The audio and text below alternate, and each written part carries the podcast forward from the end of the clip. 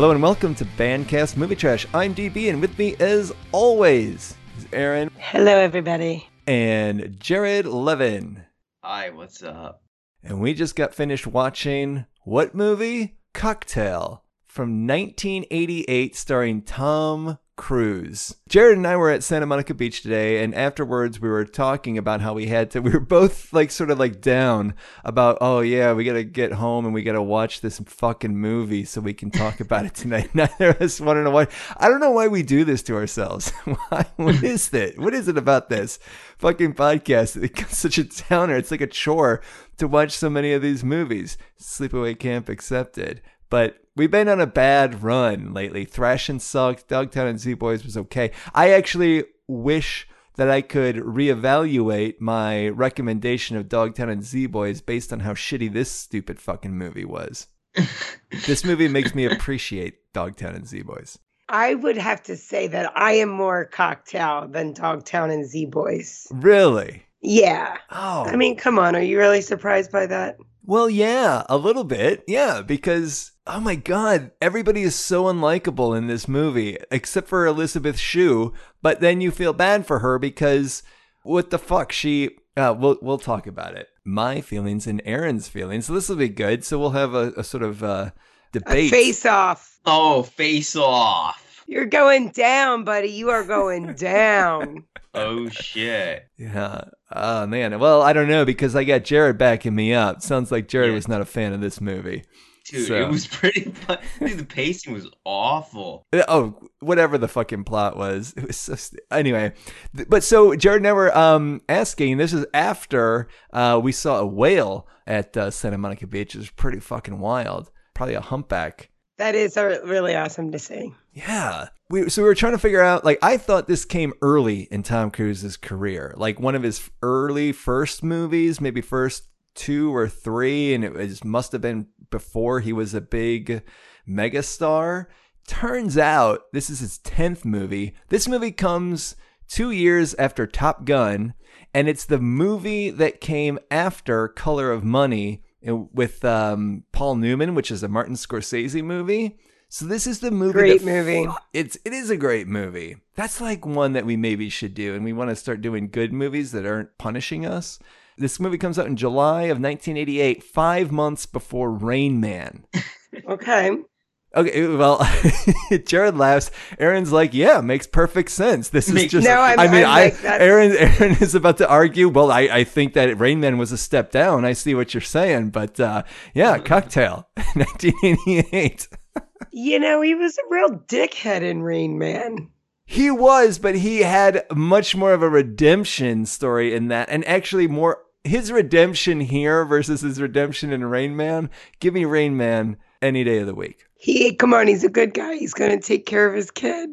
Oh my god, he's, he's such a piece of shit, man. Dude, he's, I- a, he's a wannabe Gordon Gekko. Oh my god, I hate this guy. Although we we he, he did serve his country, which is very important at the beginning of the movie and then dropped entirely. I mean, I don't know why that wouldn't come back in at some point. Like, yeah, he's he went and uh, served in the military. When he comes back, he meets with his uncle. His uncle says, "Back from the war. What fucking war was he fighting in?"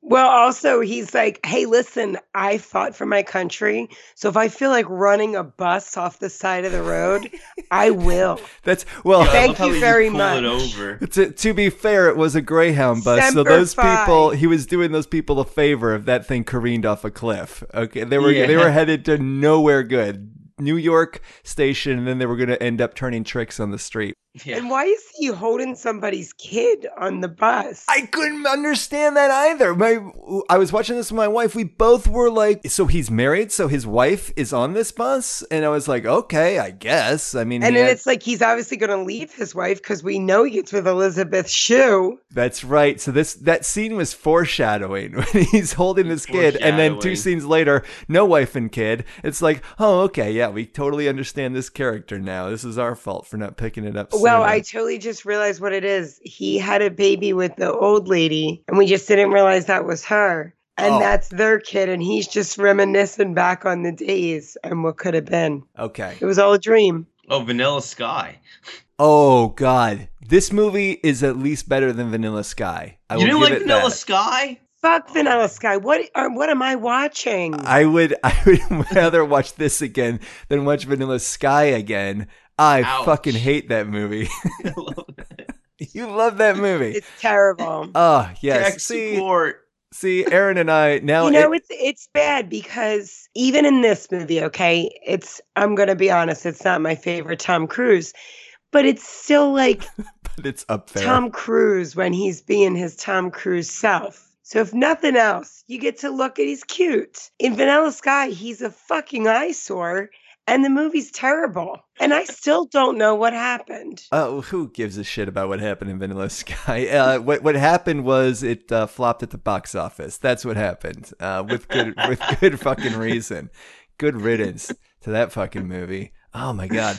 Um, but yeah, so that's that's interesting that you say that. My wife was into this, so she was okay. This gets to and we're we're, we're jumping ahead, but so he gets to New York. And okay, there's a lot of stuff we got to talk about earlier in New York, but when it gets to the point where they're going to be, they're being told, oh, I'm going to make you famous, this photographer, or you should be famous. These people telling them just because they do this stupid routine with the bottles behind the bar that they should be famous. And I'm, I'm, my arms are over my head. I'm like, what the fuck? They're going to be in Rolling Stone because they do a d- dance routine behind the bar? Are you fucking kidding me? This is the most retarded storyline I've ever fucking heard. And my wife's like, yeah, but he's hot. And I'm like, "Ah, there are hot bartenders right now serving drinks who are more attractive, more handsome than Tom Cruise, but they're it's because they're not on the movie screen that the only reason you think that is because you're watching Tom Cruise, and the only reason you were watching Tom Cruise and you think he's this, uh, you know, impressive person is because he's a movie star. No, you're wrong there, buddy. He is fucking cute and charming and adorable, and everybody loves Tom Cruise when you're watching him in movies like that. Oh. Now, these days, after the little episode on the couch and uh, Matt Lauer is glib, it is hard to love him. It's not as easy as it was in the 90s. but when he does movies where he is that quintessential Tom Cruise, you forget about all the bullshit and you fall in love all over again. Well, it's a little window into Aaron's psyche. I think. It's not just to Erin's, to women's, Yeah. to every woman's psyche. Okay, there. It's interesting because I I watched Top, uh, Top Gun uh, earlier this year, and one of the things that you note is that on the close-ups of him, you really notice like before they were concerned about it, man, bad teeth were okay for a movie star. Oh, he has a snaggle. yeah, he has bad teeth, but he must have gotten them fixed along the way. I don't think he still Oh, he definitely that. fixed them up by Mission Impossible too. Right. Okay. But oh, but you've even got uh, a, a date on it. he got the Invisalign somewhere around 1998. That He makes was more sense. one of the uh, early adopters. I will say though, listening to him read his obituary in here was almost as bad as him jumping on the couch. It was painful. I will admit to that. It was cringy. It was, and he's such a dick at every turn. I, I, I keep wanting to turn the corner on him in this movie and say, okay, he's not so bad, whatever. No, he's a dick every step of the fucking way. He, um, I don't understand how when he gets to New York, they have this montage of him going to interview at these uh, finance firms on Wall Street. And excuse me, it doesn't work that way. You don't get to submit a bullshit resume and then get an interview with a show top up and to executive. Yeah. Before the internet. Here's a young go getter with no education and no experience. Margaret Brock off 30 minutes after lunch for me to talk this asshole face to face. Like, what the fuck is going on here? Hold on my calls. Oh, and make sure that I have a five inch floppy disk on my desk so that he knows I'm big time. that stuck out to me in the first one. The, did you see the big five inch floppy disks? That really takes this movie. I love those. Yeah. I remember got- those when I was a kid. You got to have 10 of them to load Carmen Sandiego onto your computer. Yeah. Play Oregon Trail. Oh, I loved Oregon Trail. I noticed one of the insignificant details of the movie that I noticed was that um, there was a woman, or it could have been a man. I don't even remember what the gender was, but they were walking this like Doberman or Rottweiler type dog, and they were clearly picking up the dog's poopies, but they were using a newspaper to do it. Oh, I remember that being a thing. Yeah. Before doggy I remember bags. it being a thing too. And I just have to say that if that was still the thing and I had a dog, I would not pick up any of the poopies. I, I would not use a newspaper to clean up poop. So you're just gonna leave the shit on the street, is what you're saying. Absolutely. You're yes, that's what I'm horrible. saying. You're horrible, and you like this movie. The poop is going to go back into the earth Uh, yeah, uh, eventually, as God intended. after the flood. In the meantime, it's just gonna sit on the concrete. It- that that, that, You shit know isn't It's a, good, porous. it's a good thing for people, though. it's a good thing for people. To explain. A nice little challenge. yeah, it's a challenge. Otherwise, people are just walking around in the feel in this false sense of security that they can just walk down the street without dodging shit. Nothing is guaranteed in this life. You got to look where you're going. that was the take. That's what the. that is absolutely what the director intended in that shot of the people picking up the dog poop. It's very, very layered, very meta. I think. I Every don't know. every every shot and close up of Tom Cruise as well. I mean, it's almost Kubrickian in, in its precision. But I will I now. noticed. That's Aaron's point. My counterpoint is that this director is fucking awful because one of the things that I hated was like the fisheye lens of the people screaming at Tom Cruise their orders at TGI Fridays. TGI Fridays. He made it to New York, and this cool. I, I hate Doug. I hate Doug in this movie. Uh, he's a piece of shit. He's even worse than uh, Tom Cruise.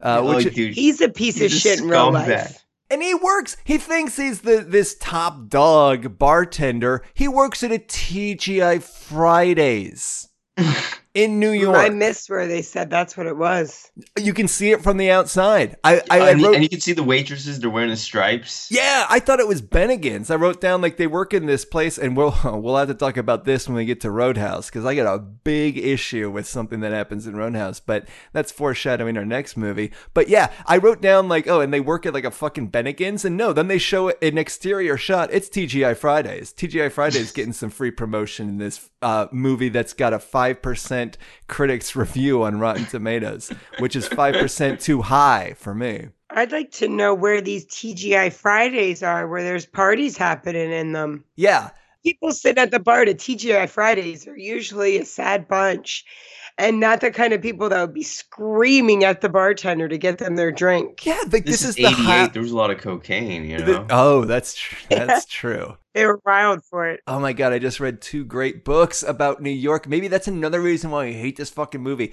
I just read two books over the break uh, by Jay McInerney, who's um, uh, is set in New York, and they're flooded with cocaine and drinking and drugs, and it was so good. And then I'm watching this movie, and they're at a fucking TGI Fridays. Even TGI Fridays on a bunch of cocaine after Wall Street probably Yeah. sounds good. Yeah, after Wall Street, we go to TGI Fridays. TGI Fridays is where you go uh, with your family or something. Like it's like a tourist spot. When you just start getting your driver's license and you can go drive somewhere with your friends. Oh, you get pre-mixed margaritas and shit. Fuck you. What are you talking Oh, about? Doug's not making pre-mixed margaritas. He's uh. I think he is.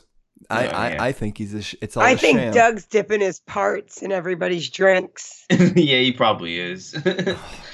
this is before date He's raping gross. was called date there's a, there's a part where he says that the one woman hates him, and he goes, "Try giving him crabs, and then you'll really know hatred." which is actually one of the only lines that I liked in this movie. But I'm like, dude, you're. I don't. What are the women throwing themselves at him? I mean, I don't know. What is he attractive, Aaron? He's walking around with his shirt open most of the no, movie. he's not. I- you're- I'll tell you what. He's got height, Oh, and I do appreciate a good accent, but his, his personality was dog shit. Oh, so no, okay. he's. That's right. I forgot. We're talking to Aaron, and it's all about personality, except when it Oh, comes yeah. to Tom Cruise, because somehow Well, I know he I gets a don't like pass. Tom Cruise like that. Well, you did in this movie. He's an asshole in this movie. You did. You were like, "Oh, I forgive him." I love him like how you just every woman had like would be, oh, Tom Cruise is so cute, but he's not necessarily someone that I would be looking to make my love interest. Oh, I- okay, okay, but but then this guy, not not so much because I'm an advocate. Oh, all you're an you're an advocate. You're, Wait, a- you're, you're Tom Cruise. I'm a Tom Cruise advocate. Hmm. between Katie Holmes and Nicole Kidman. Katie Holmes is hotter. Do we agree on that? Um, that's a tough one for me to agree on because Nicole Kidman has an accent. Oh, all about the accent. I do like accents. Yeah, Yeah, I do I think. Are you guys not all about accents? I am. Yeah. I don't know. I no. I think I have to go Nicole Kidman. Ugh. I don't know why I'm being so hard on Nicole Kidman, but I think I think I'm just in a combative mood. I just came off of watching this I think movie. I just want to You don't fight. take your shit out on me, man. I don't know what your problem is tonight. Jared, you break the tie. Nicole Kidman or Katie Holmes? oh man, you're putting me a lot of pressure. Yes, on I am, and you better answer it correctly. It's all right, Jared. Well, I mean, here here's the thing. Katie Holmes made Tom Cruise jump on a couch. So what does that mean? That's not an answer. Yeah. Katie Holmes, it is. All right. See, that's yeah. Katie Holmes is uh, actually she, she's pretty good. Well, let's wait and see what Katie Holmes looks like when she's Nicole Kidman's age, because we do have to Sure. keep in mind that Nicole Kidman is significantly older than Katie Holmes. Oh, I did not know that. And She has kept her shit together for a while now. Yeah. So let's All just right, see you know what what? Katie's got. No, right, Jared, Aaron. you I'm cannot back- change I'm your answer. backtracking. I'm vetoing it. Jared can be convinced and persuaded. That's why I say you don't know that you have Jared in your corner for the end of this movie yet. Oh, I think I, I think I do. I might get him. I uh, this movie drove me nuts. So, Aaron, what about some of the? Now that we're uh, a little far into that, do you have any issues with the way that bartending is portrayed in here, especially now that they're doing fucking dance routines in front of the customers, um, who are just happy to, I guess, watch a dance routine instead of get their fucking drink? Yeah, I put dudes doing Coyote Ugly. Yes. Ooh, that might be the one to watch. if I was at a bar and the two male bartenders started carrying on like that behind the bar, Mm-hmm. The last thing I would want to do is go home with either one of them. okay. Why is that? It would be a huge turnoff to me. Well, yeah, because you wouldn't be getting drunk enough to want to go home with, uh, especially the uh, the uglier one, because you didn't get enough drinks. Because you had to sit there and watch them. I, I don't know, do chorus line every time you ordered a fucking Jack and Coke. It's fucking ridiculous. Yeah, like they the two of them have to make drinks together. There's like a whole bar. You get you guys are weeded right now. Why are two people making one drink? Oh God. So then they get to go. They're they're recruited. I guess I, I didn't know that they got headhunted. yeah, there's like fucking headhunters for bartenders. Come serve at my super hip club with limousines out front where we stop everything for beat poetry. Are you fucking Yeah. kidding me? Yeah, yeah, that made no fucking sense. This is where I wrote down this is made for Midwesterners who have never been to a big city and think that this is what the big city is like. Like, this is me growing up thinking, oh, this is like the big city. Are you, This is these city slickers doing their beat poetry and you know Aaron, how having can you? uh, heterosexual homosexual relations. I want to. You know what I would love to see? Did you ever see the movie Less Than Zero with Robert Downey Jr.? Oh, you're speaking my language because not because of the movie. I'm reading the book right now again. oh, Okay, how about if Tom Cruise was a bartender for those guys when they came walking into the club? If he stopped everything to get up and do his poetry, Oh. how that group would have responded Oh. to him standing on the bar with his Alabama slammers and kamikazes. They turn off the music to have him get up on the bar and do some shitty fucking poetry. And meanwhile, again, they're not serving drinks. You're the best bartender in the world because you can rhyme a few fucking lines. Like, what is this? Oh, it's so infuriating. You're not infuriated by this? You make a good point. Yes, the characters from Less Than Zero, either the movie or the book. Yes, this would not be the place that they would go to.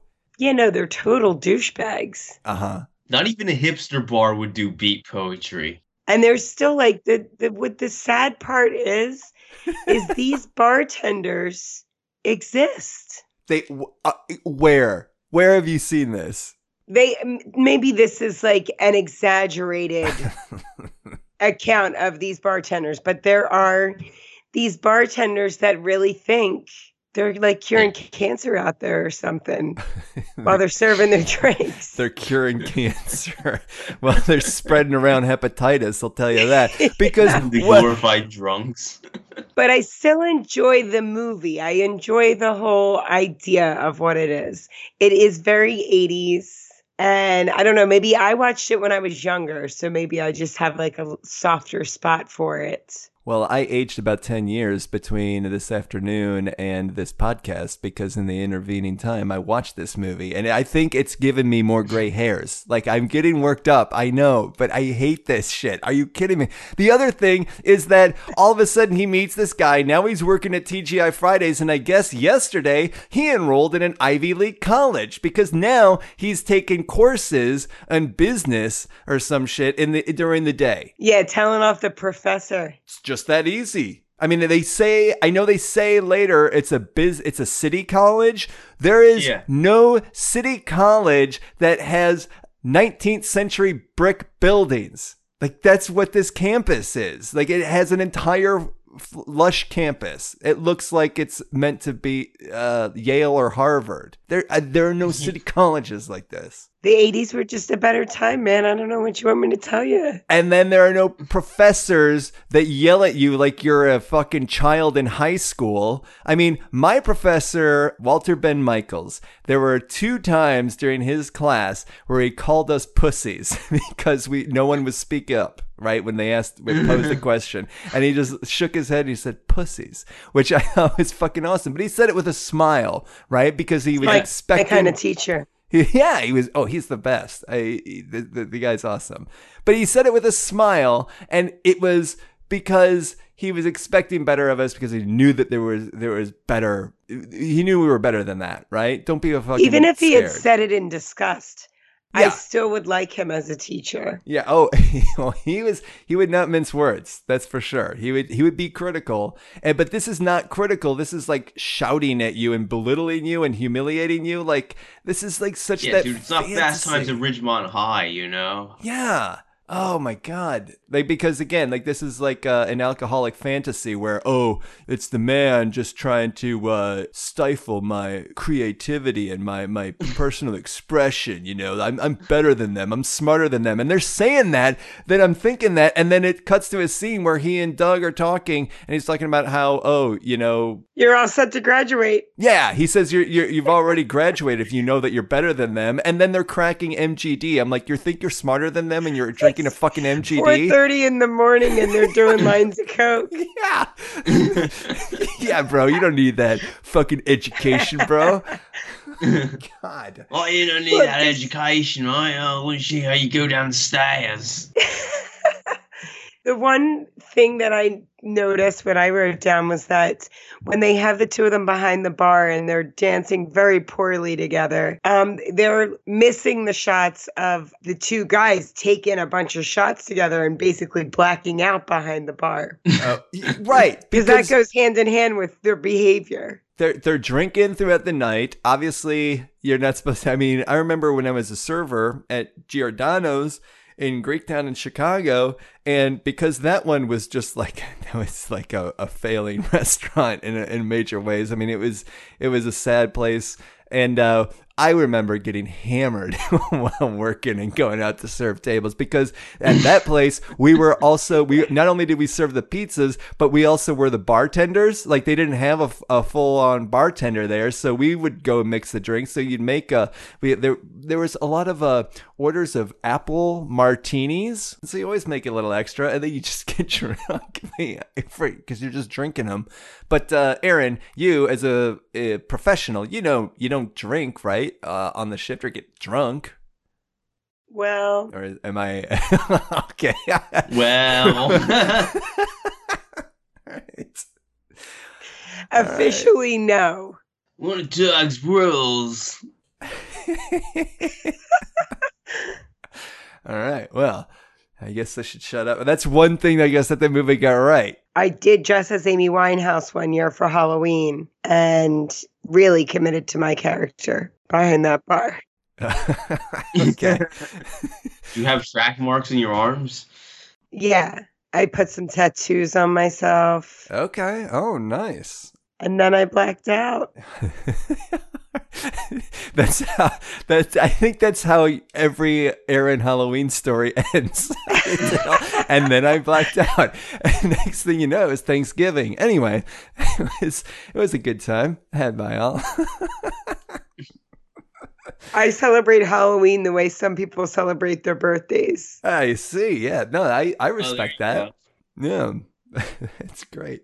One thing I I was curious about at a certain point in the movie, I look up as after typing notes, and then I see Tom Cruise in the kitchen uh, early in the morning, and then he turned around and there's Doug sitting there. So I'm like, oh wow, they live together? Are they lovers? Is this like a, a storyline that I missed? I mean, that's they might fine. as well be. They acted like they were dating. Well, that's one of the things about, uh, say, a movie like Point Break is that when men can't have sex with each other, they have sex with the same woman, right? So that was the Yeah. whole Bodhi, Utah with um, Lori Petty with that. So here, and then it happens here too because uh, Tom Cruise is sleeping with the photographer, and then I didn't even understand why she got upset and then cheated on him. It was sort of like Tommy Wiseau in, in the room. All of a sudden, she's upset, and she goes and cheats on him with his best friend. It's like the room, actually. Johnny's my and best goes and Frenches him right there, right in front of him while he's bartending. while he's bartending. Then they get in a fight, and this is another moment where they this bumping club that is the spot to be. The bartenders are getting in a fight. Stop the music, and everybody turn around because the that's why everybody comes. Like, are you? Oh God, that The stars me are fighting. yeah, the stars of the show. The stars of the show, the bartenders. Well, that's Gina Gershon too, Yes. who plays the girl there. What I think is funny is when they have, from what I gathered, one episode of sex. And she is going to come sit at the end of the bar all night. Because isn't that what bartenders' girlfriends do? Yeah. Well, you're expected Like to. you, you guys just had sex one time, and now you're his girlfriend, and you're gonna come sit at the end of his bar all night. if you're dating a construction worker, you got to go to the sit outside the construction You site. sit on the site, get a hard hat. You got to have a hard hat. You got to bring you got to bring him lunch. I wrote down numerous times that I, I hate everyone in this movie. I hate this movie. Except I also hated I hate these motherfuckers. I, I hate them. I hate the fashions. I hate these 80s fashions, especially when they're at TGI Fridays. These women all look hideous, um, getting in uh, a big argument. Although I will say Gershon was looked good. She looked good. After he uh, goes home with her, she thinks that it's good to walk him to the door and step outside just wrapped in bed sheets. No, that's yeah. People do that all the time. The neighbors don't mind. They already know you're a whore. They don't need any more convincing. Just put a fucking bathrobe on at least. You're coming wrapped up in this cum stained sheets. you tore up the bed. Nail trails all over the place. yeah. I mean, it's good for Hopper, but I mean, he lives out in Indiana. You're in New York. His sheet is multifunctional. yeah. It's Yeah, that's it's right. not. He's not just. She's got other things. She's got a robe. God, She's- he'd love a robe. She's got money. Yeah. She definitely has uh, money to get a robe. She's got doors. She's got doors. Most of them have handles on them. I mean, Hopper can maybe afford the door, but the handle's going to need to wait till next year. Yeah. Yeah. Can lock her doors. He's got that shit on layaway. Don't worry, we miss Hopper. We'll get him back in uh, for season four, and we'll get the shit on him all over again. But uh, so right, so then he takes off to Jamaica, and maybe we should spend uh, a good chunk of the next uh, few minutes talking about Jamaica. Oh, Oh. My, my, my favorite part about Jamaica is uh we don't know that it's been two years. Oh, Oh, right. yeah.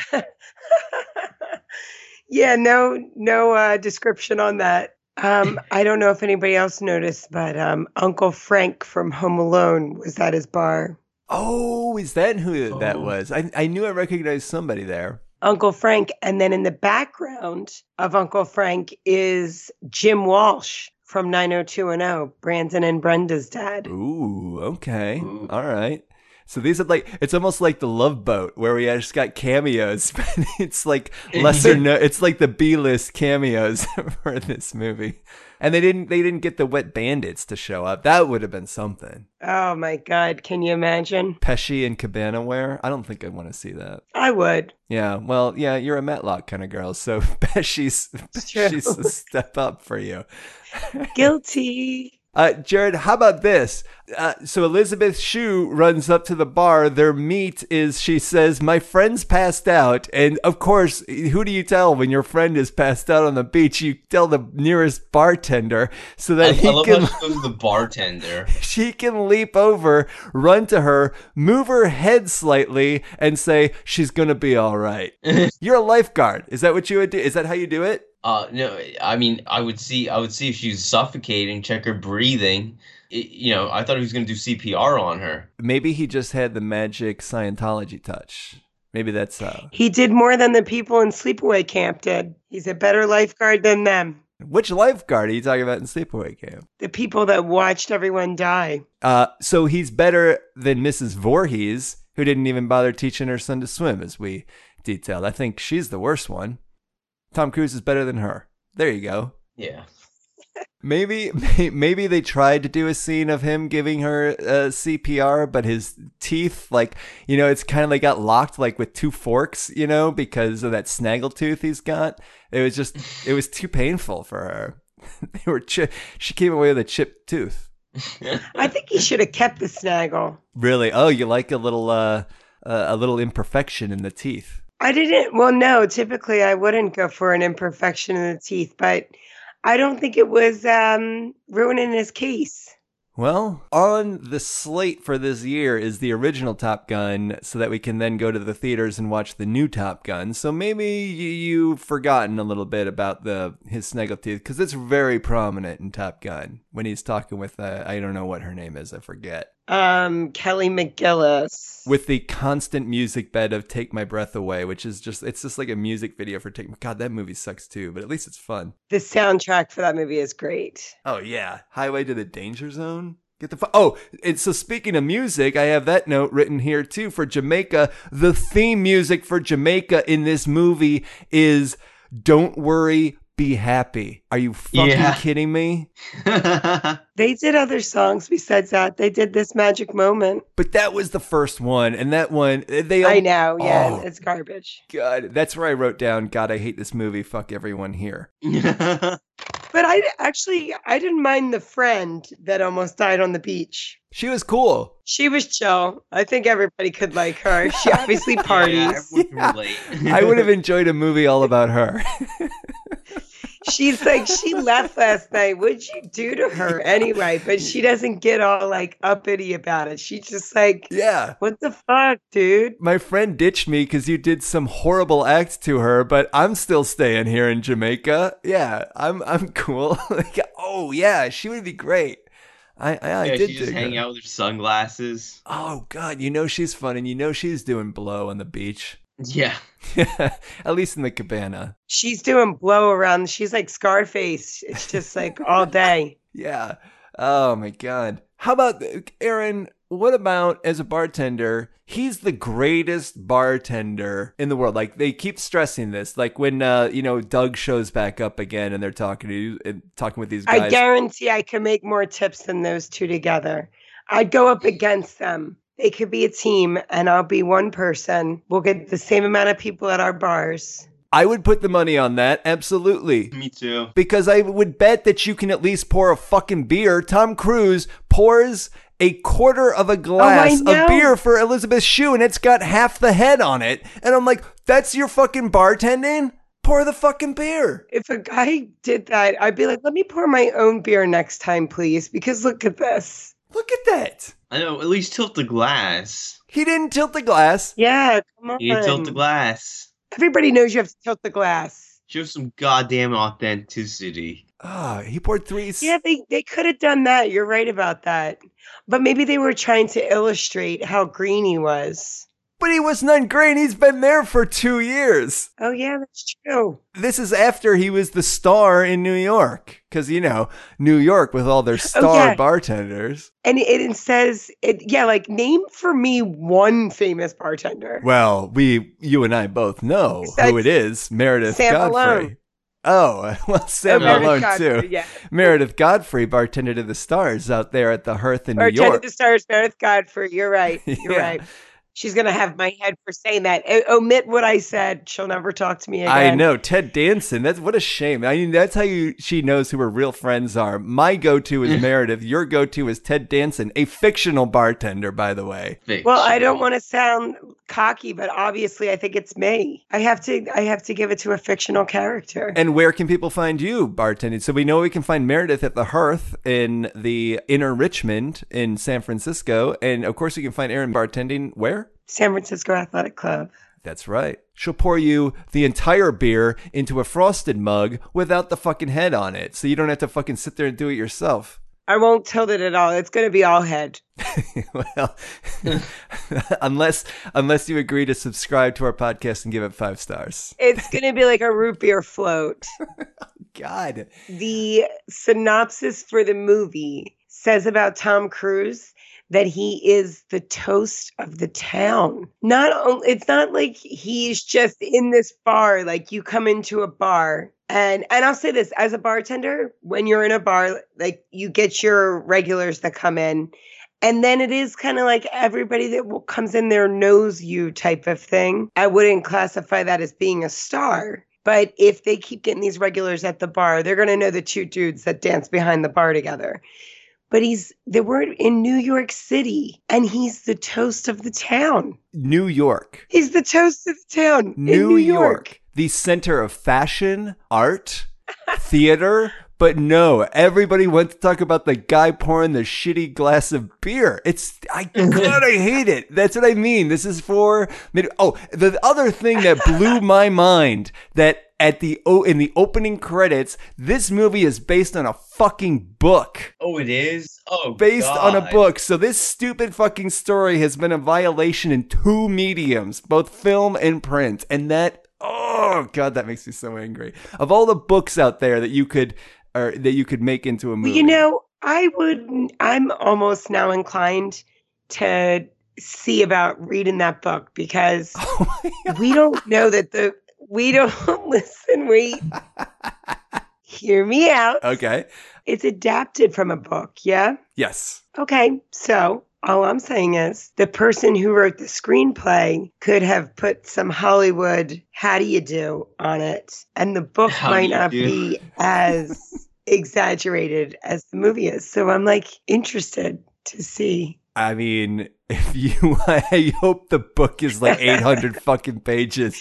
It's guys like, want to start a podcast a book club podcast It'll be. I would. I would uh, enjoy doing that for sure. We could do a companion. But If you read the book, we will do a special episode devoted to the book. Absolutely, okay all right that'd be great. I'm gonna look it up right now and see how much it is on Amazon. How many chapters are dedicated to the bartending at uh, Fridays? Yeah. Oh, it's probably a good uh, three quarters of the book. Absolutely. This is written. It's written by a bartender at TGI Fridays. He goes to Jamaica and he gets Elizabeth Shue, who is looking gorgeous in this movie. Am I right? I'm an Elizabeth Shue fan. Yeah, I think she always looks pretty. Definitely. She's beautiful. This is uh, obviously pre leaving Las Vegas. She looks great, great in that movie too. So he proceeds to sort of fall in love with Elizabeth Shue, and then because of a bet with his stupid asshole friend Doug, who showed back up with He's uh, like, I'll give you fifty dollars. Hey, look at my wife. It's a lot of money. yeah, And his wife, which is great, we just discovered is the love interest in Roadhouse, our next movie. So, and she she's looking good. But I think Elizabeth Shue looks way better than her. Not to make it all about looks. Elizabeth Shue looks better than Kelly Lynch, or Elizabeth Yes. Shue looks better than his uh, nanny that he was fucking. Oh, please. That's the part. I think Elizabeth Shue is tops all of them. Uh, yeah, definitely. Uh, I think she tops Kelly Lynch. Uh, and she definitely. So for $50, he's going to bag this older woman because she's rich. And then he's going to proceed to shack up with her for, I don't know, several months, half a year. Who the fuck knows? But well, I'm no, I'm going to move from Jamaica to New York with her. Yes. And he's going to live with her. And then, of course, that doesn't work out because he's just her boy toy. And then he's going to proceed to go and try to get back with Elizabeth Shue. And he's going to be persistent to the point, and then he's going to scream at her, I deserve a second chance. I, and I have written down, I guess this is what that whole white privilege thing is about that I've heard so much about because you, he- he's making it like he, I don't know, said something bad about her friend. No, Yeah. you fell in love with her, and then the next day you shack up with this woman and proceed to shack up with her for the next several months and live with her. And now you're coming back like, oh, you know, like how, who are you to not listen to me and Well, hear me out? That whole thing went tits. So what's going on with you? You still single? I'd love a second chance. Ugh. I think I deserve it. he demands. He demands it. The idea that Elizabeth Shue couldn't find another man in New York. uh, Excuse me. Well, she is knocked up. Oh, that's back in the uh, scene when um, she like back in Jamaica when things are still good between them. She starts talking about kids, and my I have written down here in the moment. Cruise is like, "You're flying back to Omaha in two days." Granted, I raw dogged you a few times, but any kids you have will be yours, not ours. And I wrote that down in the moment. And then when it turns out she is pregnant, I'm like, "Holy shit!" He is seriously raw dogging these women that he meets at the bar in Jamaica. She needs to be less worried about the kids than worried about getting tested for hepatitis. She's got something. You know this now that he's just shacking up with. You saw him with uh, this other woman like the next day. And he doesn't get AIDS. That's in the sequel. Uh, sequel cocktail. Different. He's taking different cocktails yeah, now. it's the it's the Now he's doing experimental stuff. yeah, it's the HIV cocktail. That's that's what this movie is all about. It's leading up to the yeah the AIDS cocktail. Oh my god. Tom Cruise's um, character is responsible for 80% of the AIDS in New York City mm. and Jamaica. Oh, I'll tell you what I don't like is every time Tom Cruise does that Irish accent. And it's, I remember watching um, Far and Away when I was younger, and it's worse than the leprechaun from the Lucky Charms commercials. Was Tom Cruise using an accent in here? I didn't I didn't catch it. The- No, he like does a couple little like just phrases that he'll use, like maybe during his little poetries, Oh god, what his little with the poems, maybe during his little poems. What is Oh, with the poetry? when where did this come from? Now he's like a, a some beat poet, and he can just rattle this. I mean, off. is it fair to call that a poem? no, To real No. poets, is that a fair thing? it's like Eh, That's that's like something that you would read in a bathroom stall. this, this is like white man's rap, right? Pre Eminem. Mm. This is like the precursor to Eight Mile as well, right? This is uh, I, I get up on a bar and I say, yeah, it's just like uh, rhyming a couple lines together off the top of my head, but uh, I get a lot of time. Beastie Boys. Beastie Boys, can we all uh, did we overhype the Beastie Boys? Uh, has Yes. everybody come down off their Beastie Boys fandom because that's a little embarrassing when you go back and try to listen to it, I think. No? Yes? See, I got in a huge argument with a girl about it. Oh, you're about to get in another one. Oh. Oh. All right, go ahead. I think you are dead fucking wrong, and I love the Beastie Boys. All of it. All of it, yes. Even it, if it came out today, some of that stuff would it work? No, but it is just a a, a, a part of like a period of time. I love the Beastie Boys. Will you at least agree that Brass Monkey is a pile of garbage? That move, I never want to hear that song again in my life. Dude, that song, I hear it on the radio. I just want to blow my brains out. yeah. well, or you or you want to go the way of uh, Doug in this movie, just smash the Yeah. brandy bottle and cut your wrists. If only- Exactly. If only there was one Oh, nearby. of going down under, I forgot about all the costs because, you know, I've been bartending at Fridays. and he lost all his money on commodities. Oh, I lost them all in commodities, mate. Which I had to empathize with that because my friend back in Chicago, he's a trader and um, he's very successful. So back when I was started teaching, you know, he was like, "Oh, you know, I trade these uh, commodities futures, corn futures. You want? Do you want to try it?" And I was like, "I got in on it." So I had a broker. Uh, I lost a few thousand dollars. Like I think I ended up in the whole in the red, like two thousand, twenty five hundred dollars. And as a teacher, like that's that's a lot of money. And I was That's like, a lot of I, I- at a certain point, I'm like, dude, I gotta just cut my losses and get out of this. Like I can't, I can't make the money up. And I'm only like doing like fifty dollars here, fifty dollars there. But then you find yourself in the hole. oh, it sucked. Uh, yeah, it's it. It when you goes- get into sports betting. it goes really quick. Well, that's the one where you can't lose if you know what you're doing. Yeah. hmm That's correct. But uh, so he lost it all on uh, commodities. But um, wait, to go back to uh, first Brass Monkey, Aaron, what was your verdict on Brass Monkey? I don't, you know, I don't love the message that it's sending, what it's about. What's the message? I mean, isn't it? It's kind of like about, um, well, they talk about Spanish fly, basically. Really? They talk about like slipping something in a drink. Whoa, Jared, did you know that? No, I didn't. I thought it was anal. Is it about anal? I don't know. I kept thinking, every time I hear Brass Monkey, I think he's shitting. And I'm like, I, I, I- I thought it was about anal the whole time. I'm gonna use that the, the next time I take an English class and we're talking about what's the meaning of this Emily Dickinson poem. I'm just gonna say I don't know. I thought it was about anal. that came out of nowhere. I've never heard that. No, I knew it was about drinking and alcohol, but definitely not anal.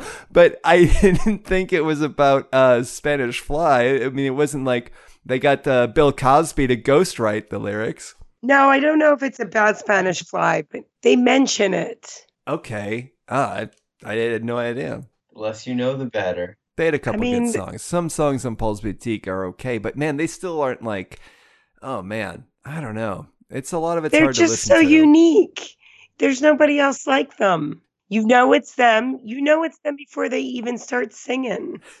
Sometimes they can be bad. Like Yeah. I know it's uh who's the guy who sang "Don't Worry, Be Happy"? Oh, Bobby McFerrin. Yeah, I, I have know the it's soundtrack Yeah, in my hand right now. I I know it's Bobby McFerrin before he says any lines, but that's not always a good thing. That's because as soon as I heard that those opening beats, I'm like, "Are you fucking kidding me? We're doing "Don't Worry, Be Happy" in this movie." What about Bobby McFerrin's other song? When that comes on, do you know it's him? He has no other songs, right? That was it. Exactly. Jared, you have the soundtrack to Cocktail. Yeah, I do. He sent us a picture. You have it on what is what format? It's cassette.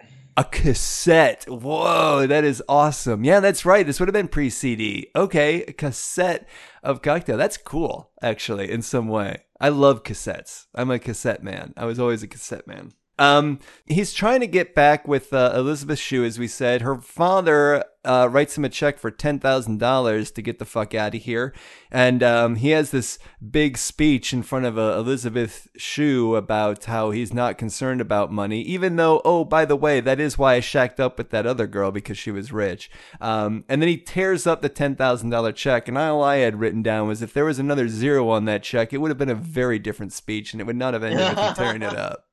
He'd have gone out to fire escape when he noticed she was in the front of the house.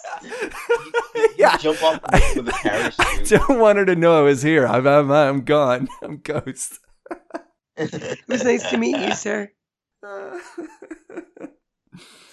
he gets a letter from Doug, I guess, after it was, he wrote it. Well, I guess he wrote it before his suicide. It would be weird if he didn't, but he wrote Yeah. it before his suicide.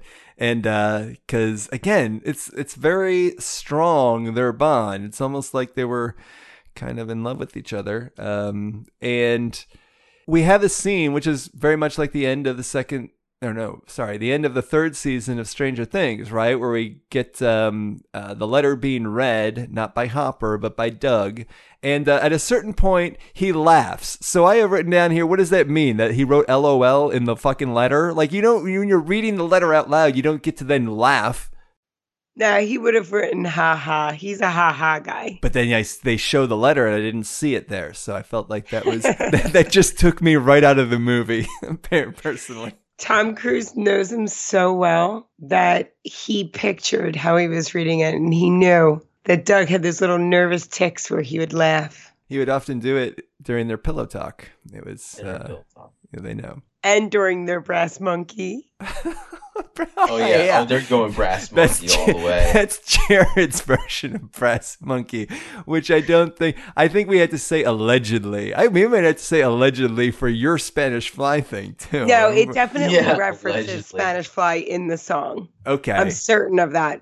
I don't know that that's what the song's about, but whatever it's about, it's not anything that interesting. But I do, I'll sing along to it for sure. Oh god, that, that that song is awful. Although I will Brass say, Monkey. oh no, don't you dare get that song in my head. monkey, monkey. Ugh. Oh no. The um for as much as I don't really like uh, Beastie Boys anymore, I do know a lot about their catalog. So that's off of License to Ill, their first uh, album, and there is a good song on there, uh, uh, "Fight for Your Right to Party." That's good. That's kind of like one of their. It had a music songs. video.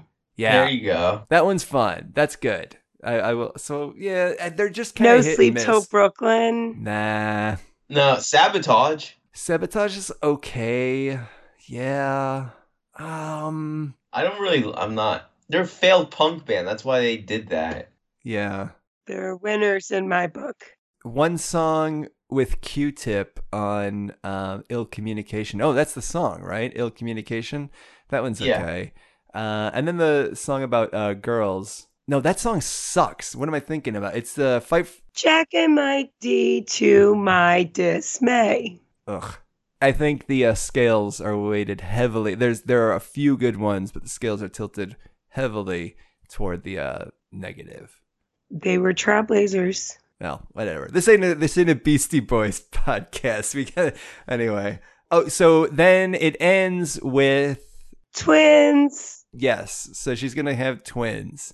Oh my god. Are you serious? Lucky them, because their relationship is just off to a great start. I mean, there he, he when he goes up at the end and is fighting the doorman and her father and they're uh, smashing more sculptures i mean the uh the amount of money that they had to pay in sculptures for this movie is like uh has to be a third of the budget right because they broke Yeah. some big ones and then like it's like okay this is the man that you're so desperate to marry and be with and start a family with like what the fuck is going on here uh, i hated it He's so it- her dad sees him punch the doorman and is like, "Oh fuck that! I don't want no parts of this guy." So he lets his daughter go. Now she's pregnant right here when all this commotion is going down. yeah Fast forward to now, within nine months, he's somehow now he's bought a bar. Flanagan's Cocktails and Dreams. He just got that whole thing up and running before the kids were born. Well, see, this goes back to that book that he was reading on the Greyhound bus at the start of the movie. It was How to Be a Millionaire, and uh, I guess it just it took a few years for it to sink in. Because yeah, I don't know how he got the bar.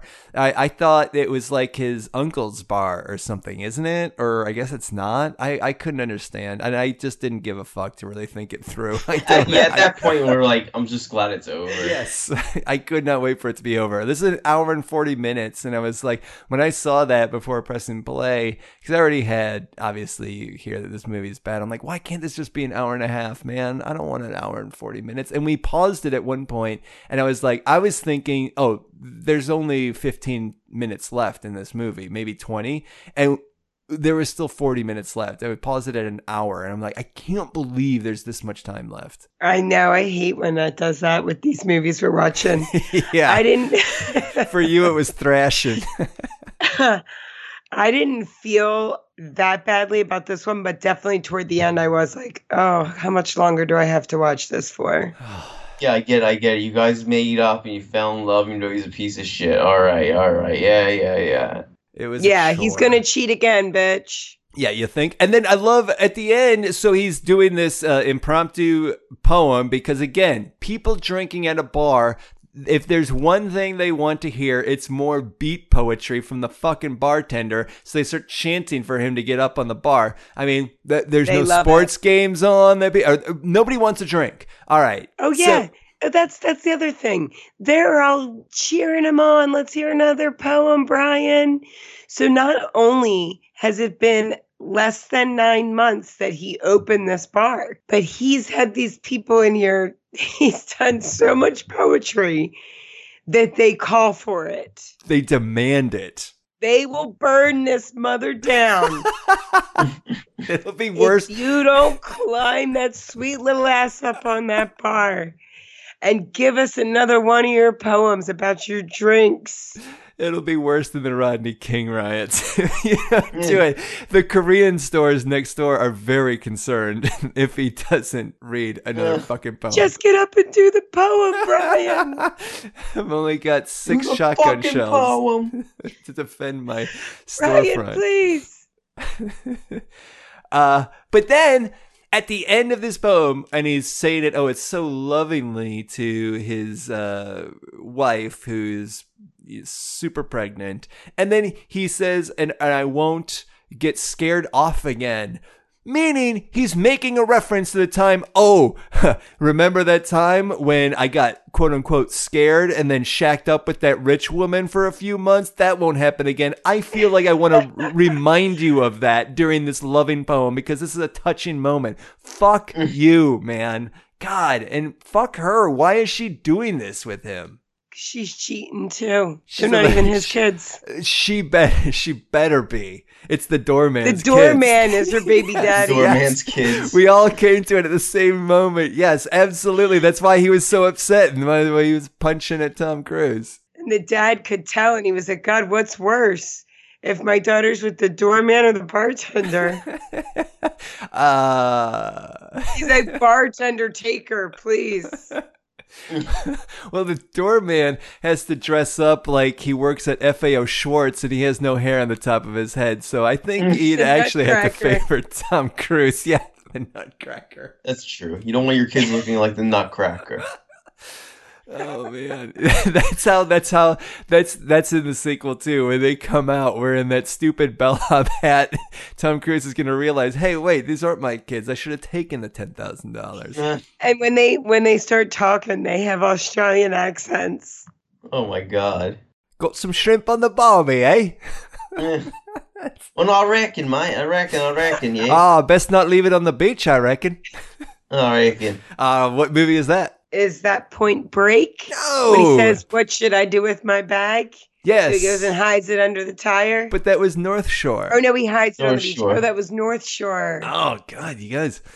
Oh man, you guys gotta uh, you guys gotta rewatch these movies that you can know the quotes.